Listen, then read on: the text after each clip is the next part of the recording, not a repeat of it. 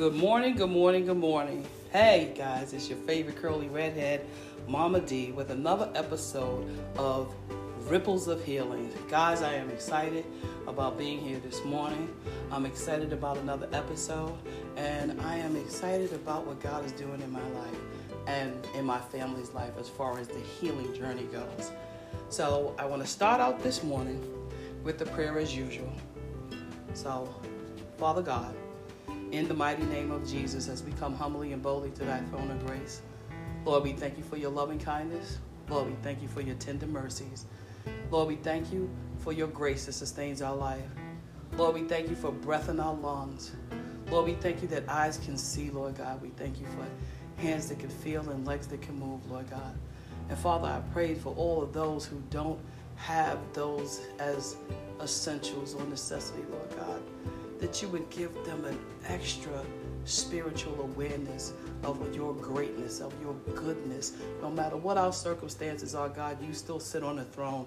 Your son, Jesus, still died for our sins. And because of our lives, you have extended your mercy and your grace so that we can live in your goodness, that you can bless our lives to see better days, that healing is not just for the physical body, but it's for the emotions and for the mental state that we're in, Lord God, and especially for the spiritual state we're in, Lord God. Father, SOS means for you to come and save our souls, heal our bodies, heal our minds, and heal our lives. Father, we give all this to you, and we believe in faith, and we trust you, God, to do the exceeding and the abundant above all that we could ask or imagine or hope for. It is in Jesus' mighty name we pray. Amen, amen, and amen. Well, guys, I am so happy about being able to be with you this morning. It has been a while. And like I said, I had some things in my life that I had to take care of. And I'm in the process of doing just that. But God is still a good God.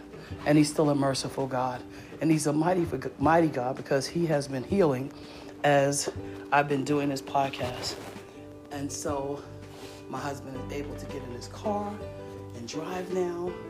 He wasn't even able to do that. I mean, the beginning of this year was horrible for him and our family. But God is just such a merciful God. And he's such a good father that he has healed him physically. He has healed him mentally. And he's healed him spiritually. See, we all have to realize that if it wasn't for God, and if it wasn't for his son, Jesus Christ, dying on the throne for us, where would our lives be? I know where mine would be. And it ain't no place good, because I wasn't raised in good soil. How about that?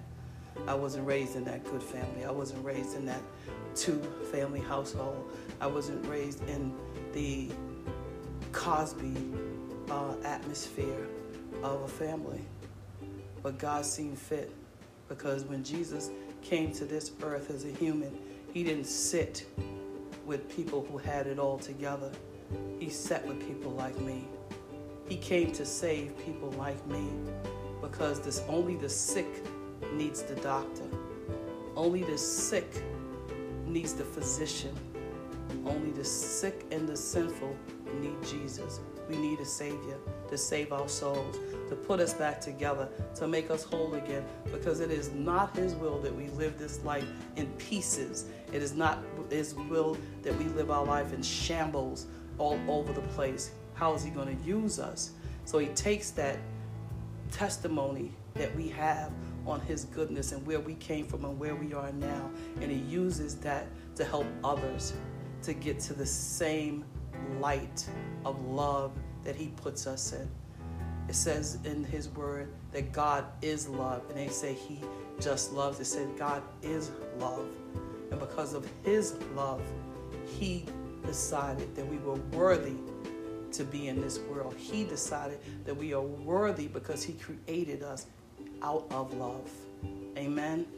So I thank God that he created us out of love, and I thank God for his healing on my family, and I thank God for his healing on my husband, because he is truly on the road to recovery. And look how long it took. It took from January to March at this point, and it's every day is getting better. Every day is getting better, and I thank God for that, because he's seeking and praying and worshiping God through the test. That's what it says we're supposed to do. Through the test, through the trouble, through the trials of our life, we ought to praise God. No, we don't always feel like worshiping. No, we don't always feel like a song, but that's where our breakthrough comes through. Okay? The breakthrough comes in the worship into God. It says he inhabits the praises of his people. So when the praises go up, the blessings come down. When the praises go up, the healing comes down. So let us be mindful that even when we feel like all hell is breaking loose, find that song. Find that Mahalia Jackson song, okay? Find that Dottie People song, all right? Find those songs that your grandmother used to sing and your great-grandmother sung and you know, the church mother sung. Find those songs, those old hymns.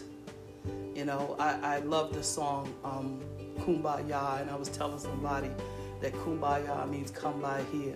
So when you hear them, I mean, when I was in church in New York City, I went to a Pentecostal church, and we could sing that song for 2 hours, come by here, Lord. And nobody's ever heard it. It goes, Kumbaya, my Lord, Kumbaya, Kumbaya, my Lord, Kumbaya, Kumbaya, my Lord, Kumbaya, oh Lord, Kumbaya. That means come by here, Lord. Come by here. Somebody's praying. Somebody's singing. Somebody's sick, Lord. Come by here. Come and see about me, God. You know, remember the other song, Jesus on the Main Line? Jesus on the Main Line, tell him what you want. Jesus on the Main Line, tell him what you want. Or, how about standing in need of prayer? It's me, it's me, it's me, oh Lord, standing in the need of prayer. Not my brother, not my sister, but it's me, oh Lord, standing in the need of prayer. Hallelujah. That's right. I remember my grandmother used to sing that song, Somebody Pray For Me. Somebody pray for me. They had me on their mind. They sacrificed their time. They got down on their knees and prayed for me. They had no doubt that God would bring me out, that he would change my life and set me free. I'm so glad somebody prayed for me. Hallelujah. Yeah, I don't have much of a voice, but ooh, it didn't say make a pitch perfect sound to the Lord. It said make a joyful noise to the Lord. And as long as you have joy in your heart, it don't matter what you sound like, okay? That's right. So make a joyful sound to the Lord. That was a joyful sound. Yes, God. Yes. Hallelujah. Hallelujah. Make a joyful noise to the Lord. So the topic of my episode today is called Sister, Sister, Brother, Brother. How many of us remember the two most popular TV sitcoms of the 90s? It was Sister, Sister, and it was the 90s sitcom In Living Color. Now, we all know what Sister, Sister was about. Two sisters who were separated at birth who came back together through adoption, and they had these wonderful mothers and fathers who took care of them and loved them and, you know, had their best interests at hand. And the sitcom In Living Color had a skit on it called Brother, Brother. Remember, the brothers were happy and give it a high five. Yes, that sitcom, okay, the brothers. These characters portrayed the love and care and relationship between sisters and brothers the way God intended it to be. However, I didn't come for that kind of brotherly or sisterly love that had been portrayed on my television set. And although there were so many more sitcoms where the kind of relationship was seen, I still couldn't relate. I have a sister to which I'm 3 years older, and my reality was very different because my sister and I lived with my mother, a single woman, and my mother was a hard woman because my mother had grew up in such a broken home, and she did not experience healthy relationships or see healthy relationships in her life, even as a child. Therefore, my sister and I had a very strained relationship growing up, which mirrored my mom and her sister's relationship, because my mother had a sister as well, and that mirrored their relationship. My mother also had a brother, and their relationship was strained as well. So I grew up at a time where wherever I went, I had to take my younger sister. You ever had that happen when your sister was younger and we... take her with you. Where you going? Get your sister. Take your sister with you. Where you going? Take your brother with you. I went and had to take my younger sister everywhere, which made my feelings for her resentful. I mean, I'm 3 years older than her, and she was younger than me. I was a teenager, so taking her with me was like, oh my God, I really got to take this little kid with me everywhere I go. So passed on to us at that time was a lot of brokenness, a lot of anger, a lot of resentment for me towards my sister, and as it was for my mother and my sister and her sister, because my mother was the youngest of her siblings, and so my mother's sister had to take her everywhere she went, and that was a strain on her as well. However, on my father's side of the family, my grandmother had 10 children. And 6 of them were sisters, and 4 of them were brothers. And since they grew up in a loving, kind home, they were taught just that, because my grandmother was a Christian woman and she taught them the Bible. My grandmother taught them how to pray with each other, how to pray for one another. So even when we went to visit my grandmother, all of my aunts lived in the same building, just on different floors and in different apartments. But every time we went up there, we would go visit everyone, and the love we experienced was so quite different from what we had and what we were used to in my house. I just wanted to show the different contrast between our families and how it creates generational curses to be passed on to our children. If we don't take care of that, we don't recognize that, how many of us know brothers and sisters that are not speaking to each other, haven't spoken to each other in years, and parents pass on, and then all of a sudden you hear that they not talking to each other, and they hate each other, and they kept it together just because mommy was alive or daddy was alive. I think that's horrible.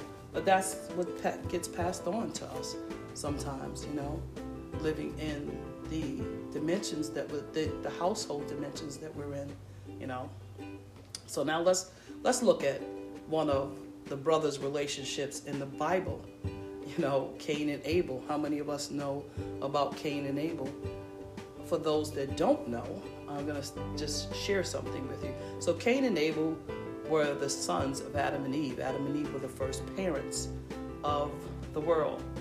And so as the story goes, Cain and Abel, they were giving an offering of their first fruits, of their livelihoods, and of the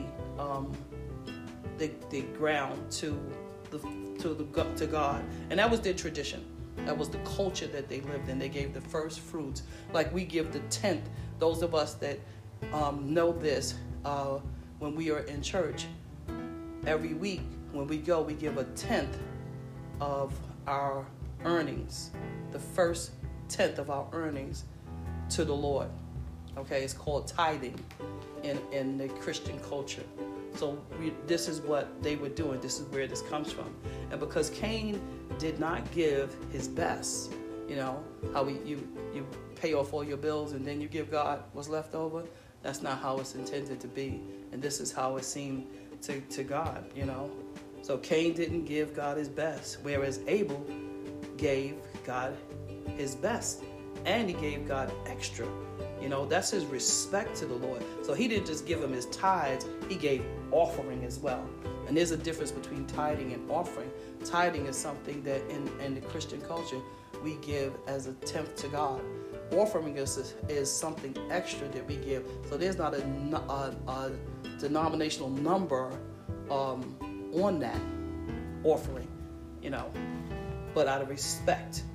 So it seemed like Cain did not respect God in that way.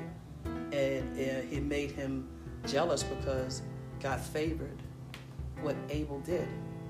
It made Cain very jealous, okay? Jealous to the point that he invited his brother into the field, because that's what he did. He plowed the fields. And he invited his brother into the field. And when his brother came, he murdered him. And because of this, the Lord's consequences to him was that he would be cursed from the earth. And the Lord had him cursed from the ground, to which that was his livelihood. But by not letting it produce anything growing for him, that's what his curse was. And he also wandered. He didn't even have a place to stay, from place to place, because he had no home in the land. See, we got to be careful. Passing on generational curses, passing on generational sins to our children and our children's children. Things that's been passed on from our great-grandmothers, great-grandfathers, great-great-grandmothers, great-great-grandfathers and grandmothers and grandfathers, our mothers and our fathers passed on to us, and then we pass on to our children. We have to recognize it and ask God, look, Father, I don't want this for my children. I don't want them to grow up angry. I don't want them to grow up bitter. I don't want them to grow up with resentment. I want them to be forgiving. I want them to be loving, because that's the only way that they won't end up broken and have to go through all that I went through. You know, as parents, we want to give our children the best, but let's give our children the best of us as well as giving them the best of what we want to give them material-wise. Let's give them the best of us, because that's going to help them through their lives. That is going to make them more productive in their lives, you know? And then Cain was so, like, caught off guard. I mean, could you imagine that? Caught off guard to where he said to God, he complained to him. He was like, hey, like, this is really more harsh than I can bear. Like, this whole curse that's been put upon me. But look what he did. It was the consequences of what he did. How many of us have been there? We've done something, and then we have to pay the consequences for it, you know? And the consequences are worse than what the act was. And it drives us to a point where we can't get it out of our heads, we can't get it out of our minds, and guess what we do? We turn to the thing that helps us to ease the pain, to numb the pain in our lives. The drugs, the alcohol, the many women, having sex, whatever binge it is to help us get rid of our pain. The pills, you know, and the list goes on and on and on and on and on. But that is not God's intention for us. See, our generational curses are so bad we can't bear the weight of them, you know, and it becomes something that is in our family tree.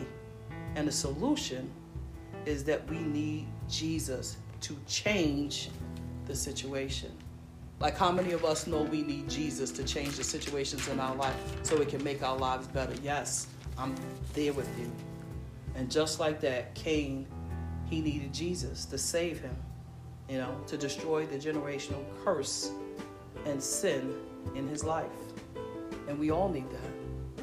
I don't know about you, but I do. I need it. And so this is what I'm banking on, that God will give me, that he would give me, and that I would later on reap the benefits of having that done for me and my children and my children's children, that later on that thing that held me captive, that thing that hurt me, that thing that was a part of my family, that it destroyed us. Because look what I'm going through now. Not with my sister, but I also grew up with my cousins living in the house with me. So my mother's sister was a heroin addict, and she had 6 kids at the time. So those 6 kids lived with us because she wasn't able to take care of them. But here it is, the generational curse and sin and strife and anger and resentment that has been passed on to her children. And this is where her children are at. And those that went on to leave this life didn't leave it in a good place. Those that went on to leave this life, they weren't even talking to each other. And so those that are left behind, they're not talking to each other. This is what I'm saying. Building up resentment, building up hatred, building up bitterness, building up unforgiveness. Those things, they rot our soul. They rot our lives. Because we do that in our everyday life. We have broken relationships. We can't keep relationships. We can't even keep friendships because of those things that happen in our lives. You know, my cousins become, their whole family dynamic is just dysfunctional, and it's so sad, you know, because this is something, if they don't do anything about it, it'd be passed on to their children. Because there is no invitation to Jesus for that to be changed, for this generational curse to be destroyed. However, my sister and I prayed and invited Jesus into our situation, and he stopped that generational curse with us. Therefore, our children don't get to inherit what our parents did to us. And this happens because we surrender our lives to Jesus, and he forgave us of our sins and created us a new creation and washed us of our past lives. It is so important that we see and recognize that our dysfunction comes from a generation of people that were here before us. And so we need to ask the Lord to show us, and we need to ask him to destroy it. And we need to ask him to come in our lives, and not just for us, but for our children's lives as well.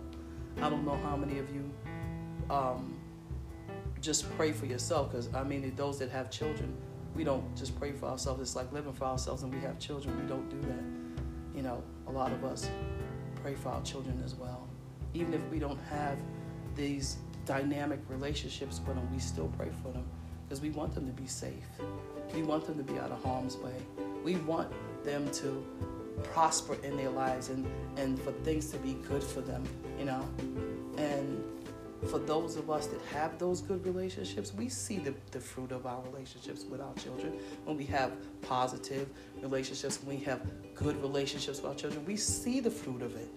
When we pray for our children, we see the fruit of it. Even if it is not evidence to anybody else, when our children talk about us, oh yeah, they say those positive things. Don't go around saying those little nasty, little negative things. They say positive things about their parents. They say positive things about their mother or father. You know, I still say I am still living in the prayers of my grandmother. Yes, I'm still living in the prayers of my great-grandmother. I love that, you know, I absolutely do. So it's, like I said, it's so important that we speak to God about the things, you know, that happen in our lives. I mean, let's face it. Jesus came down here, and he endured so much for us. He went to the cross for us, you know, and he bared beating. They said that they beat him so bad that the skin came off of his body. They whipped him so bad the skin came off of his body. So he was bleeding profusely. I said when they spat on him and they mocked him and they crucified him to a cross, they said they nailed the nail through his hands. And that nail pierced muscle and veins and ligaments in his hands. And they did the same for his feet. and I don't know if anybody knows the scientific the scientific way that this was done, but in order for him to hold his body up, he had to continue to straighten his legs out while he was hanging, which basically is truly impossible. But if he didn't, he would suffocate because the weight of his body would crush his organs. But this is what he did. And while he was hanging up there, one of the guards pierced his side. So this is what Jesus did for us on a cross, because God so loved the world that he gave his only begotten Son, that whosoever call on him and believe on him shall be saved. Isn't that wonderful? I don't know anybody else that would give up their only child for anyone else, but God did that for us, for a whole world of people, because he loved us. He is such a good father. He did that because he loves his children, and he wanted to reconcile us back to him because of the great sin that we were in. In John, in the book of John, chapter 15, verse 13, it says, "Greater love has no one than this, than to lay down his life for his friends," which this is what Jesus did for us. I thank God as adults, my sister and I are the best of friends, and we love and honor and respect and take care of one another because we are now both Christians and followers of Jesus Christ. Amen, amen, amen, amen. Hallelujah. And as a result, we pass this down to our children. We pass God's peace. We pass God's love. We pass God's kindness. We pass God's mercy. Praise God, to our children. And they get to pass that down to their children. God has allowed me to give birth to 2 daughters and 2 sons. And because of the Spirit of the Lord that lives in me and the way that God has changed my life, the direction and the trajectory of my life, my daughters and my son have been passed down the inheritance of the kingdom of God for their children and for their children's children. Hallelujah. That in itself is just tremendous. It is absolutely wonderful, and I thank God that he changed direction and he changed my directory. God changed my life. He repaired my relationship between me and my sister. He repaired my relationship between him and I. Not only did he do that, but he gave me 50 other women, isn't that wonderful, from the family of God who have become like sisters to me. Yes, sisters to me. And I got some brothers in Christ as well who have become like brothers to me. You know, and the wonderful thing about having sisters and brothers in Christ is that these are people that not only do they love you, they pray for you, they encourage you, they take care of you, they pray for your family. Praise God. You know, I do the same for them. I am so blessed being in the family of God. It is truly a great blessing. My God is a better father than I could ever imagine him could be. A better father than I could ever hope for, because he loves me. Praise God. Hallelujah. Hallelujah. Amen. The God that I serve sees me for who I am. I'm not perfect. I'm far from it. I haven't made it. I'm far from it. I'm not holier than thou. I'm far from it. Far from it. But the wonderful thing about God is that I have this whole lifetime to continue to press toward the goal of becoming better and better every day. My prayer is, God, make me a better person than I was yesterday. Make me a better person than I was yesterday, because we want God to have the best of us. So when we give him the best of us, he gives us the best of him. And that is something that no money can buy. It says he opens up the windows of heaven and pour down a blessing so much that we won't have room for it. Hallelujah. So thank you, Jesus, for dying on the cross for me. And thank you, Jesus, for reconciling me back to my sister and giving me more sisters that truly love me. Let me tell you, these ladies, whoo, you don't want no problems, honey.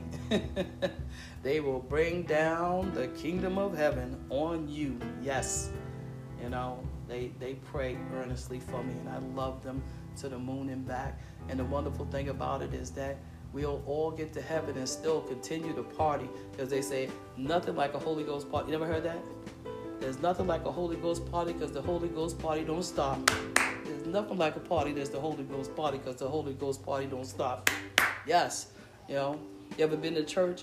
I don't know how many of us go to been to Baptist church or Pentecostal church, but then the organ just get on and they start singing, "When I think about Jesus and what he's done for me, when I think about Jesus and how he set me free, I can dance, dance, dance, dance, dance, dance, dance all night." And then the whole church erupts in praise. Oh, that's a Holy Ghost party that can last for hours. People dancing out their shoes. People dancing out their stockings. People dancing out their jackets. Laying on the floor. Hats flying on the floor. Man, when the presence of God falls in that particular setting, it is nothing like it. In the presence of God, there is fullness of joy. In the presence of God, there's fullness of peace. In the presence of God, our situation and our troubles and our storms and our struggles do not exist, because the presence of God brings peace in our lives. But we have to remember that the God we serve says, "Come all to me, that are heavy laden, that are burdened, that are troubled, that are struggling, and I will give you rest. Leave your burdens at the foot of my throne of grace and mercy." That's where you want them to be. So God can take care of them. So he can give you peace about them. So he can change them. You want full restoration? Get into the presence of God. You want full healing? Get into the presence of God. There is nothing like it. Ladies and gentlemen, I thank you today for such a wonderful time spent with you. I am truly, truly blessed with this podcast, and I pray that you come and seek a word from him. And all those that are in the listening audience, may God bless you. May God keep you. May he show his favor. May his face shine upon you forever and a day. In Jesus' mighty name I pray. Amen, amen, amen. Until the next time, God bless you. Have a great day.